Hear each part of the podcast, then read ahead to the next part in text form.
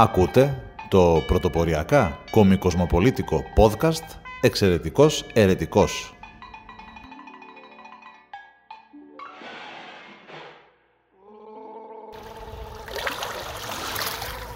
Από το Καραμπουρνάκι Θεσσαλονίκης για κάθε μπαρμπουνάκι Ιωνίου, Αιγαίου, Πασών, Πελάγων, Λιμνών, Ποταμών και Ωκεανών. Με την ποντοπόρο ναυτιλία τα μπαπόρια, τα σκάφη, τα πλεούμενα εν γέννη, προσωπικά δεν τα πάω πολύ καλά. Αφενός μεν γιατί μου φέρνουν ναυτία, αφετέρου γιατί παρότι δίνω την προσωπική μου εγγύηση, κανείς δεν μου χαρίζει ή έστω δεν μου δανείζει κάποια εκατομμύρια για να πάρω ένα τάνκερ. Και αφετρίτου γιατί ανα πάσα στιγμή, αν κάποιος σε δει στεναχωρημένο, μπορεί να σε ρωτήσει τι έχεις, πέσαν τα καράβια σου έξω; Εκτός βέβαια αν πρόκειται για κάτι σαν αυτό. Ε, τότε δεν έχω πρόβλημα. Σαν στεριανός που είμαι λοιπόν, όταν βρίσκομαι στη θάλασσα, προτιμώ το κολύμπι και το ψάρεμα. Με λένε Βαγγέλη και έχω κάτι να σας πω.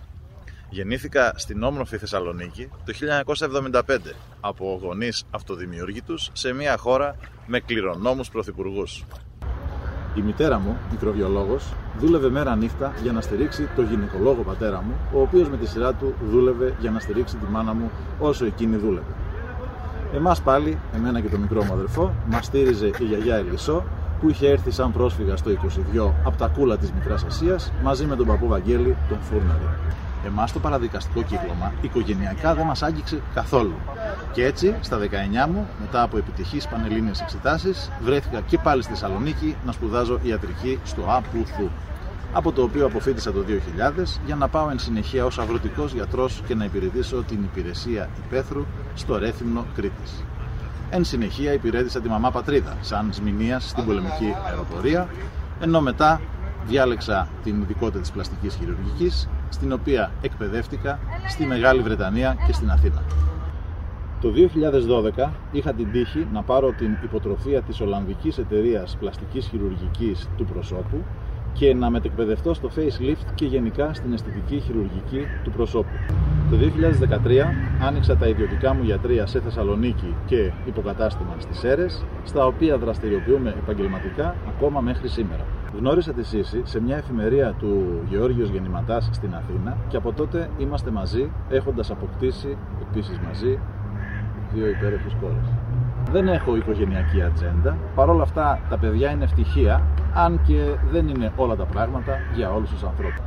Μπορεί λοιπόν να μην έχω οικογενειακή ατζέντα, έχω όμως πολιτική ατζέντα. Αξιοκρατία και αξιολόγηση παντού και πάντα για όλους. Προνόμια για λίγους και εκλεκτούς τέλος, όπως είπε ο σύντροφος Στέφανος, διαφάνεια παντού, τομές, σε αυτά συμφωνούμε. Διαφωνούμε όμως το θητεία για όλους στρατιωτική θητεία για όλους ή κινδυνεύουμε όλοι ομαδικά, αγόρια και κορίτσια και άρα πρέπει να θητεύουμε στη μαμά πατρίδα προκειμένου να ε, προασπίζουμε τα εθνικά μας ε, σύνορα και συμφέροντα ή δεν κινδυνεύουμε οπότε ας το λήξουμε και ας πούμε ότι είμαστε μια νέα Ελβετία. Έχω επίγνωση πως δεν διαθέτω κομματική προπηρεσία, όπως άλλωστε η συντριπτική πλειοψηφία των Ελλήνων συμπολιτών μας. Διαθέτω όμως προϋπηρεσία στην κοινωνική ζωή, στους χώρους εργασίας και στην καθημερινότητά μου ως πολίτης. Έφτασε η ώρα να φτιάξουμε το ελληνικό όνειρο με ένα κράτος ομότιμο με αυτά που θαυμάζουμε όποτε διαβαίνουμε τα σύνορα και πηγαίνουμε στο εξωτερικό και με ένα πολίτη πρωταγωνιστή των εξελίξεων και όχι ψηφοφόρο ραγιά. Εγώ έχω όρεξη, δεν έχω καμία εξάρτηση. Δεν μπορούν να με εξαγοράσουν, εκτός και αν δίνουν πολλά η υποψηφιότητά μου βασίζεται στην κοινή λογική και στο αυτονόητο όπως όλη η υπόλοιπη ζωή μου. Πάμε μαζί με σχέδιο. Τίποτα δεν χάθηκε.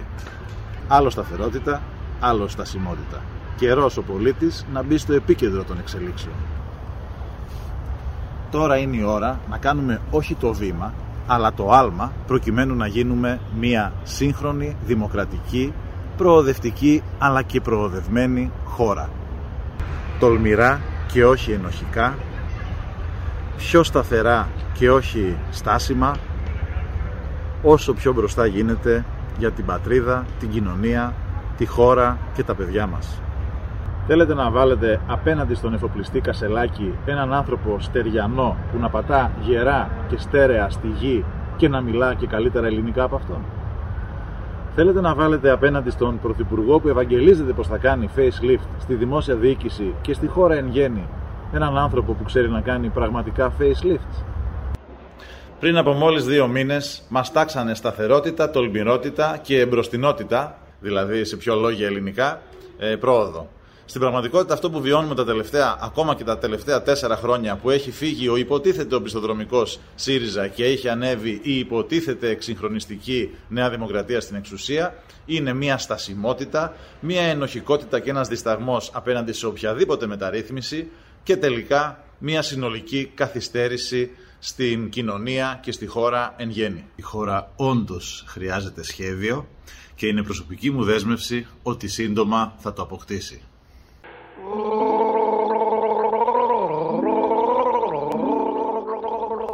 Ήταν το podcast «Εξαιρετικός Ερετικός».